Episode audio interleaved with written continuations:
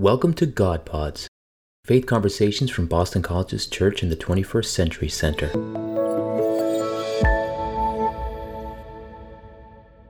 Welcome to God Pods. I'm Patrick Gonsalves. In this episode of God Pods, we'll be talking about finding God in beauty. Have you ever spent time looking at the art that exists within a Catholic church? The statues, paintings, patterns, etchings, stained glass? Even the organ is a masterpiece to behold. Churches are instruments of sheer beauty. How was all this art formed? And what are the stories behind the people who dedicate their lives in making these sacred works? And what are some of the ways God has inspired them? Our guest today is sculptor Jacob Wolf. I'm proud to say that Jacob is my brother in law, and I'll never forget the first time I stepped into Jacob's factory space in Charlotte, North Carolina. I was in awe.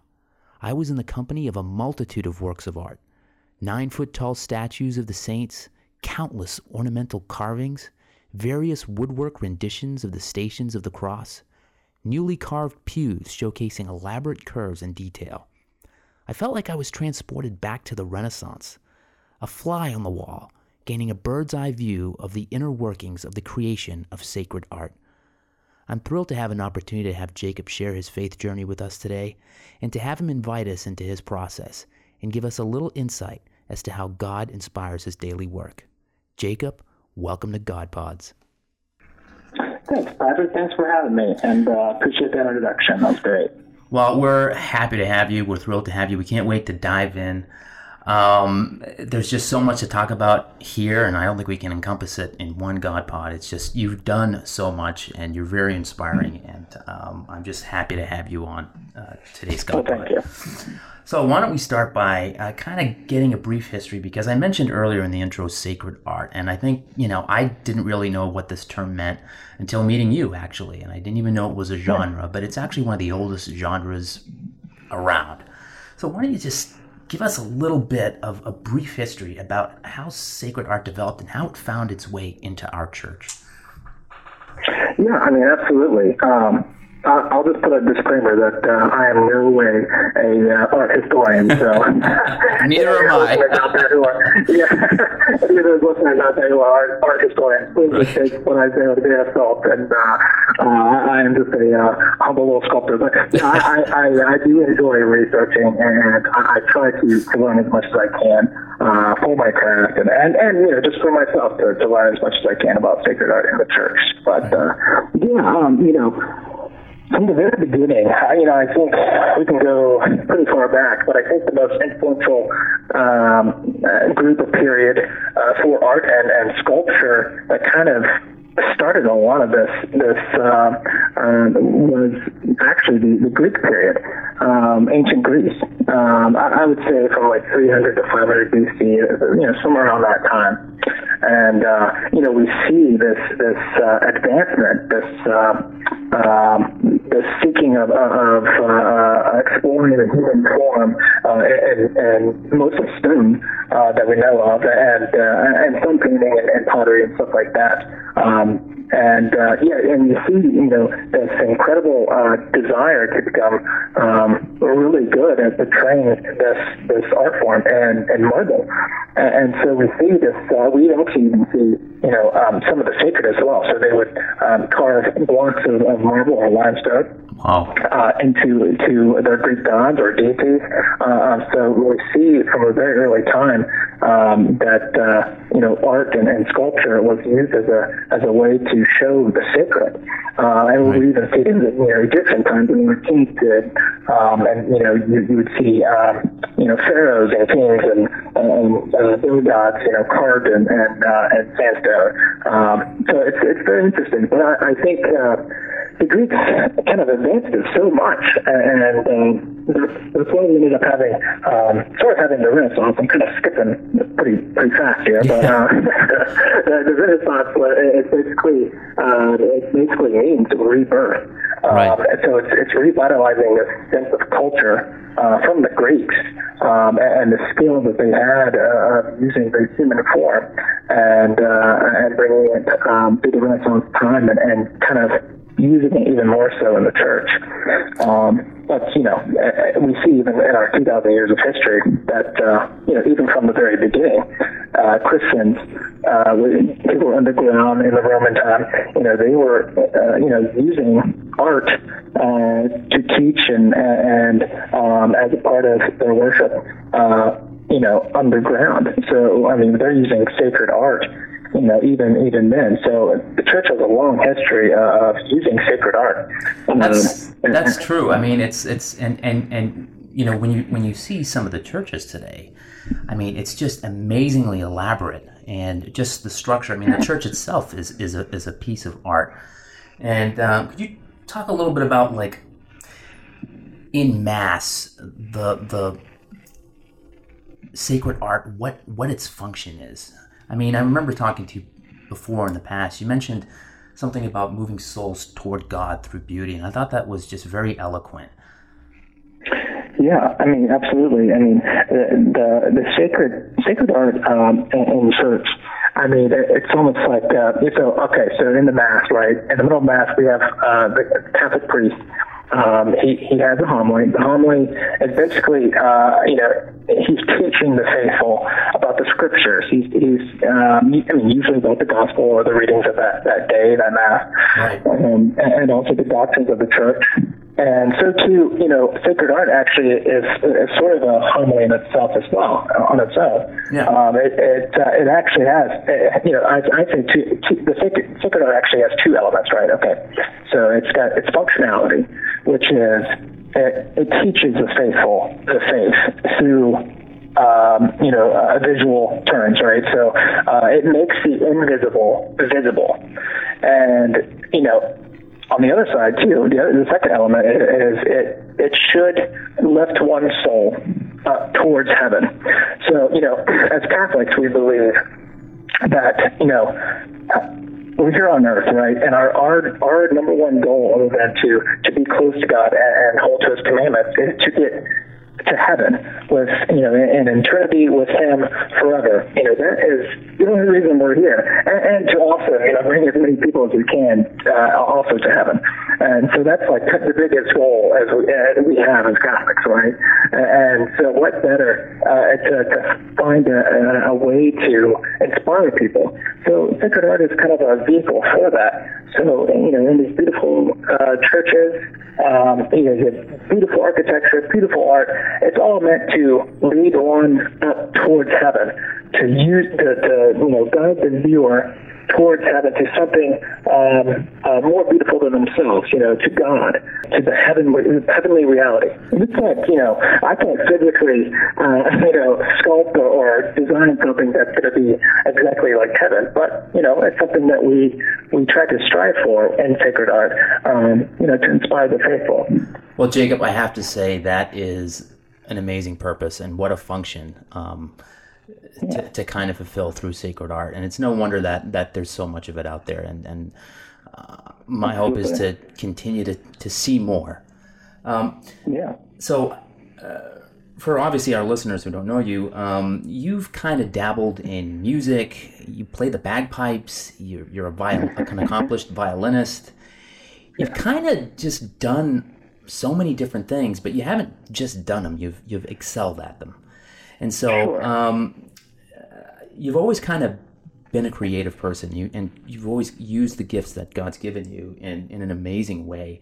Tell us a little bit about your upbringing, your faith, and how it's led you to the path of creating and sculpting sacred art. Sure. I mean, my faith has always been a part of me, and I, I you know I have to thank my, my wonderful parents for that. I, I uh, grew up in a, a family of seven kids, and uh, I was, you know, somewhere in the middle. I, like to say I was the oldest of the second group. I don't think their Catholic families did that, but uh, yeah, I mean, I, it was kind of always a part of my my thing. You know, I as a as a you know young kid, I always loved building things. I would always love to fix things for my dad, or, or you know, ask him, you know, what can I fix? What can I build? And uh, funny enough, we, we uh, I grew up next to this like bamboo forest, believe it or not, and so I would cut those bamboos down, and I, I would literally build anything under the sun out of those bamboos. Anything I, I could try to build, I would build, and and, uh, and you know I would also use wood and all the other stuff that I, that I could find, you know, and. Uh, uh, and so, you know, it, it, that kind of spelled my, my, my sense of creativity and my, my needs and, and want to, and desire to build and create things out of nothing.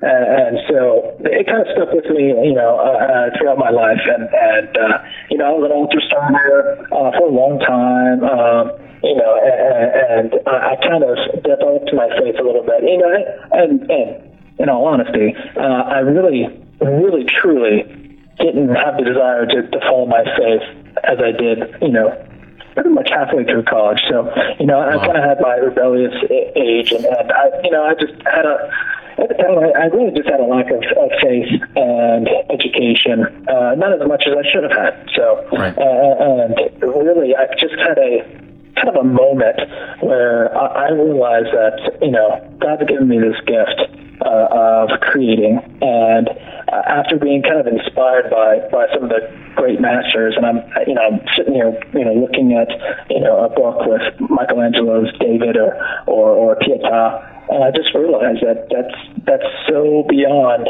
even Michelangelo himself that it was, you know, heavenly. It was sacred. Wow. And so uh, I just had this connection, you know, um, to it. And so, uh, you know, funny enough, uh, during that time, I, I uh, had the pleasure of, of being asked to, you know, paint the church ceiling for a summer job. Uh, this was still my rebellious stage, right? So, uh, you know, I was like, you know, I, I sure, you know, I could use some money. and this was a new uh, parish priest at the time, Father Patrick Winslow. And uh, so I went home, I, you know, I, so I was going to paint the ceiling. I was like, sure. It ended up being, uh, you know, a coffered ceiling with stencil work and gold leaf and that led to you know making the walls you know block like and the, the back sanctuary wall. We, we designed the reredos out of wood and I, I built it all in the church garage. And um, he, he pretty much gave me the opportunity to, to really find this this desire in me. And it's really that from that point on, I kind of blossomed um, what I'm doing today. I mean, he, he helped me co-found the, the business that I'm in now, and and uh, my desire to, to be, be in sculpture and, and bring beautiful works of art to the church. So it's uh, that's kind of that's where it's all it's pretty much started. So uh, that's an amazing journey. So Father yeah. Patrick Winslow has was was a pivotal figure and he yeah and i'm assuming when you the church you're talking about one of your first churches that's the st john's church in tryon north carolina. That's right. Yeah st john's st uh, john the baptist. That's right. Right. Well on the topic of father patrick winslow can you tell us a little bit about some of the people other people who helped guide your formation as a sculptor and what role they played yeah. in some of your early works yeah, so it's it's funny because you know from, that uh, that beginning, you know, I, I was like you said, I was I was a music major actually at Appalachian, and at that time, I, I you know at the same time I was switching uh, majors, so because you know I, I love music, but it just wasn't fulfilling for me. So uh, I, I switched majors to furniture design, and I really you know got into woodworking and wood carving and design and um, it ultimately actually led to my first uh, sculpture, and uh, by a parishioner there at St. John's, and uh, um, she she was just a sweetheart. She she pretty much said, "Sure, make me make me a sculpture uh, of our uh, our Lord Divine Mercy," and I was like, "Great!" And she knew I, I've never done a sculpture before in my life. Uh, so this was kind of a, a huge uh, uh, jump of trust for her. but she saw something in you, right? Yeah, I, yeah, and, and she saw the work that I did in the church, and she she just wanted me to do it, and she knew my desire for, for sculpture, and uh, and so she she trusted me and and guided. You know, uh, obviously she knew I, I was being guided by by God's grace as well because we talked you know, quite often, and uh, yeah, so you know, it was supposed to be a small little thing and it ended up being a life sculpture of our Lord Divine Mercy. And um, when I first got started, it was uh, it was pretty sad. It was uh, I had some armature up, which is basically the the internal you know structural shell of the, the sculpture, um, and, and you know it's funny. It, so I was at my parents doing this actually, and uh, my neighbor up the street heard about it, and uh, it just so happened that he was a professional uh, figure sculptor, very well known. That's what we call and, that's what we call a god wink, Jacob. Oh, absolutely. Yeah. Yeah. So he, he found out that I was doing this and uh, stopped by. And he's like, you know, why don't you bring this up to my shop and, and maybe we'll, we'll start over and, and start fresh and, and see where it goes. And, uh, and it, it was because of that that that I really, I mean, I was able to, to, to start and finish my first sculpture. And with the little time that he was able to give me as far as instruction and, and um, motivation, I mean, I, I was able to make a sculpture, and uh, I, I can't explain it any other way other than than um, uh, grace from God. So uh, it was definitely very, very impactful.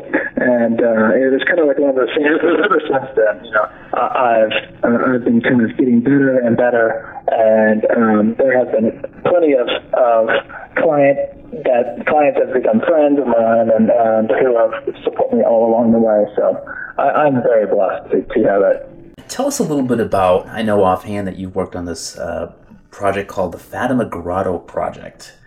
Um, yeah. What was what was that project about? What was it like working, and and how did God inspire you to put that together? Yeah, so we're actually in work. That's cutting edge. we're, we're still on that, in that project right now. Actually, it's uh, it's been a, a long time in the planning process.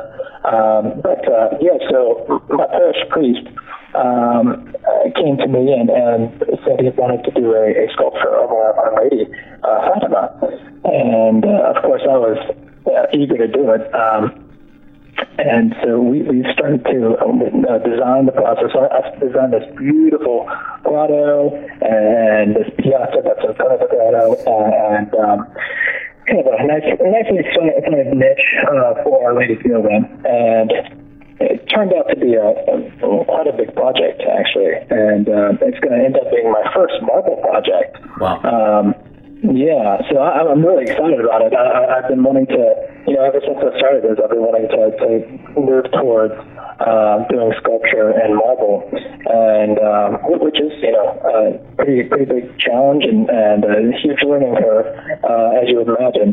Um, and so I'm excited to to look at it. Um, I, I I won't be carving the marble this time. I'm actually going to be sending uh, a plaster cast of my clay model that I sculpt um, to Pietrasanta in Italy, and uh, they'll be carving it for me.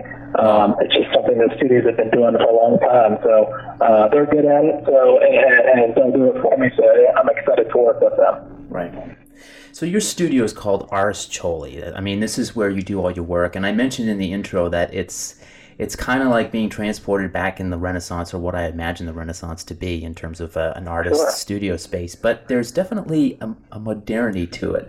You have machines that have to cut complicated curves and you know you need to do this to scale and it's it's it's fascinating because um, as as someone who went to art school myself and has been around studios for for all my life this was a different type of studio that I haven't seen. and I mean, you know, it's not just classical in nature. There's there's a, a, a use of technology here. Yeah, well, I was going to say. I mean, I, I think uh, I think Michelangelo would be a big proponent of using the technology of our time to uh, to make more sculpture. right. Exactly. but yeah, I mean, yeah, I, I use the, the use of, uh, you know uh, old hand tools and ancient technology to to brand new technology to CNC technology in my shop, uh, which is just uh, you know a computer based router uh, that will cut complicated works, uh, even three dimensional works.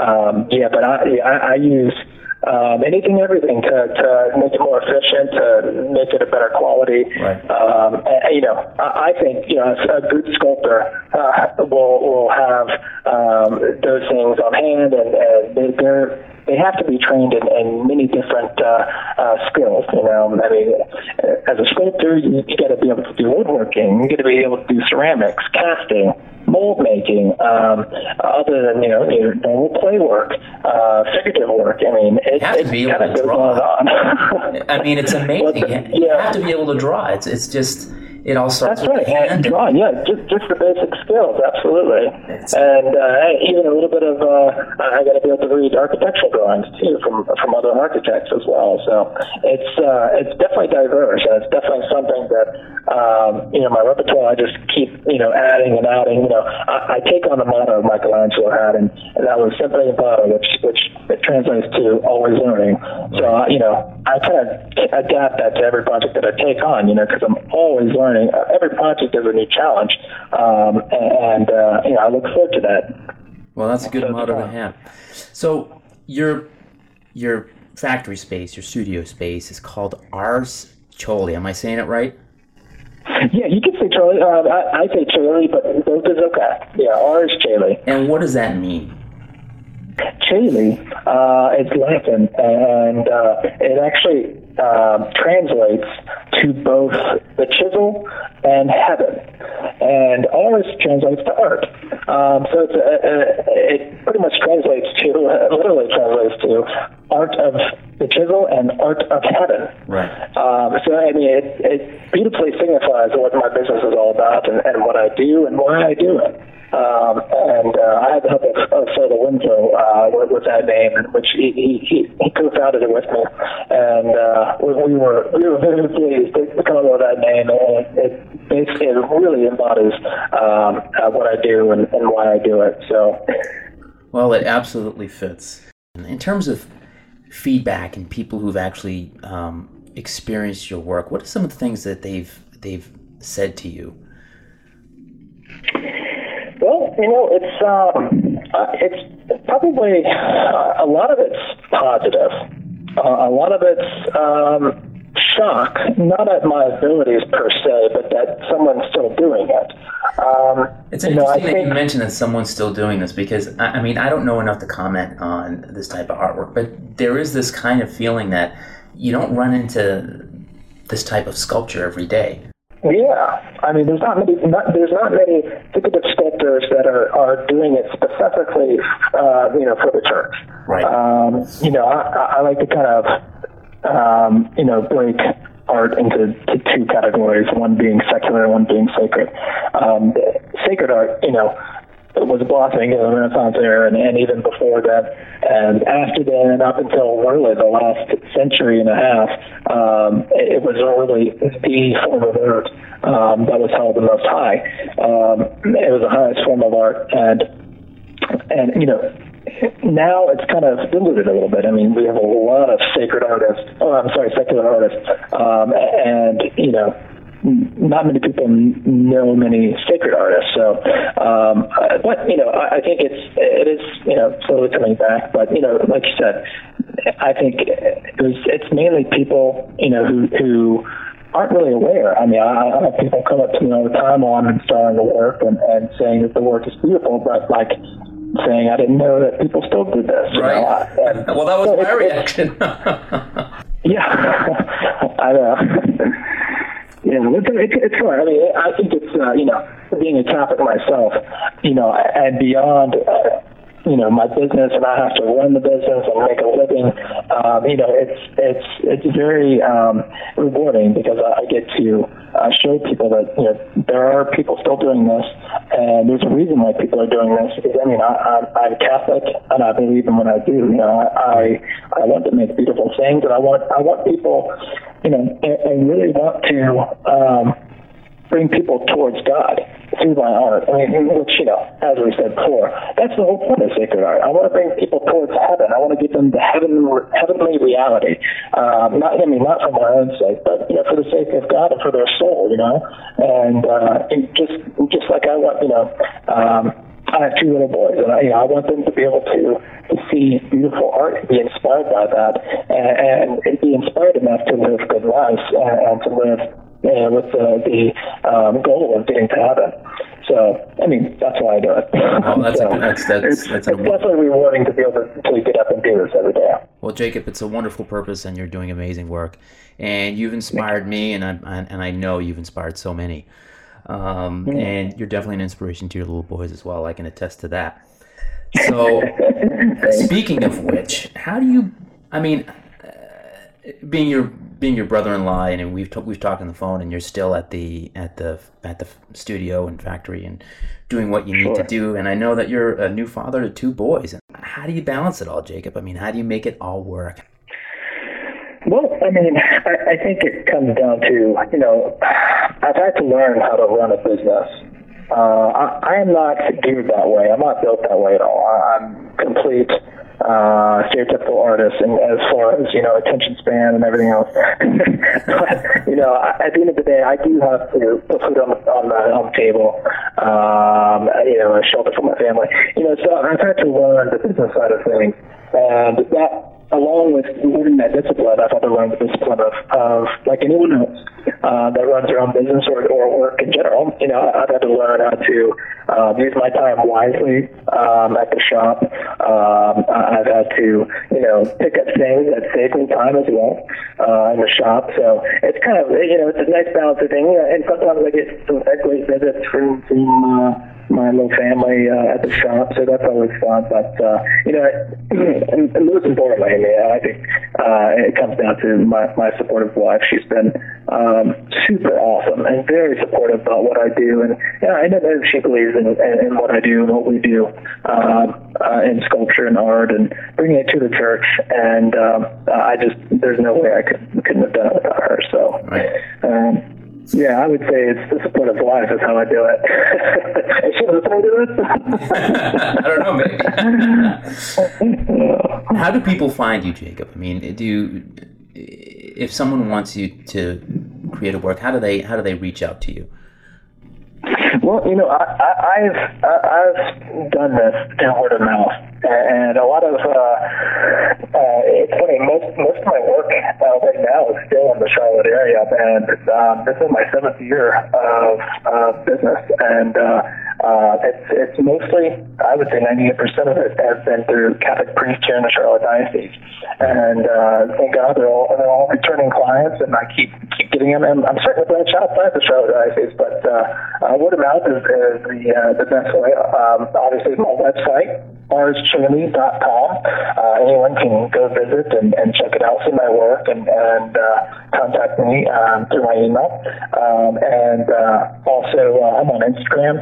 Uh, it's my only social media account. so it's, it's, very easy. I just post text, that's good. it goes uh, back to that life and work balance, right? We can only, yeah, only so much social media we can we can handle. That's right. Yeah, so they can they can uh, check that out at, at Wolfwork.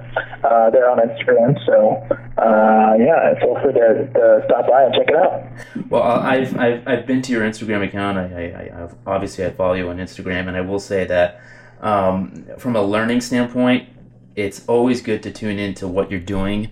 Um, your last project with that with the Baldacchino, that that central piece, and you had that yeah. uh, you had that time lapse and I never yeah. knew that you needed a whole team to structure that, and that it was it needed to be shipped into a church. Um, it, oh, it yeah. is amazing. It is amazing. Yeah, um, that, that, that, that was a uh, uh, center project. Yeah, that was incredible. It was an antique Baldacchino, and uh, uh, it hit 24 feet high. It was like 10 foot by 10 foot, uh, and uh, a down floor, and it's, it was huge. I mean, uh, I think it was originally from uh, Austria. And uh, yeah, so we needed a whole team of people to, to, to lift that up. We had lifts and scaffolding and all that.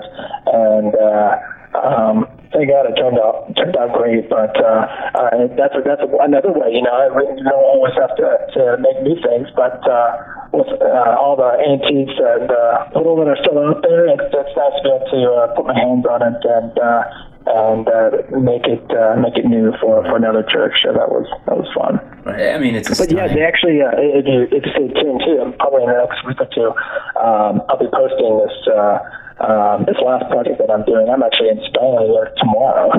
it's wow. a, a custom tabernacle for our parish uh, here at St. Anthony, Charlotte, and uh, it truly came out beautiful. Um, uh, the design was made by McCrery uh, Architect Firm up in D.C., and uh, I built it and uh, did some uh, relief uh, sculpture on it as well. And then um, that all went to a builder uh, where she laid 24 karat gold leaf on it and burnished it so that's beautifully shiny and spotless. Um, it's truly one of the most unique tabernacles in the world. So uh, I'm really excited to, to post some pictures up of that. So well, we can't wait to see them. Jacob, thank you so much for giving a little a little glimpse into your daily daily work, your faith journey. Yeah. It's been a pleasure, um, and I can't yeah. wait to to follow up with you. But as we close, Christmas is just around the corner. Would you share a hope for the Christmas season for our listeners? Yeah, absolutely. Well, I think you know uh, the Advent uh, season is obviously a season to prepare for Christmas. And you know, as we do our own, you know, you know, as we have all the material things around us, you know, with with uh, well, anything from, from parties and uh, um, get-togethers, um, I, I think you know it's it's paramount that we you know keep uh, you know, in our minds and hearts what Christmas is all about. Christmas is about Christ coming on earth and saving us from our sins, and that He is the light of the world. And kind of what we talked about earlier with with uh, our goal here on heaven, uh, uh, on earth. Um, you know, other than being close to our Lord and obeying His commandments, is to get to heaven, uh, to strive to get to heaven, and, and, to bring as many people as we can, and at least share the good news uh, about heaven and, and, living in eternity with with our Lord. And so, perhaps maybe you know, uh, when you're in church uh, over the uh, Advent season and, and Christmas maybe just look in the church, maybe just observe, look at the stations of the cross, look at the, the sanctuary, and look at the art and the sculpture, and just just kind of think of heaven and see if it inspires you, and, and uh, which it's supposed to, you know, um, and. Um, so I, I just hope that um, we kind of go through this season and thinking about our Lord as the light of the world. So on behalf of all our listeners, we want to wish you uh, a, a Merry, Merry Christmas and you know the rest of this Advent season. And thank you so much for giving us a little glimpse into in, into what you do daily. You're doing amazing work, Jacob. Thank you. Thank you very much, Patrick. Appreciate it. Merry Christmas. Merry Christmas. For more Catholic faith resources, follow us at bc.edu backslash C21 or via Facebook, Twitter, and Instagram.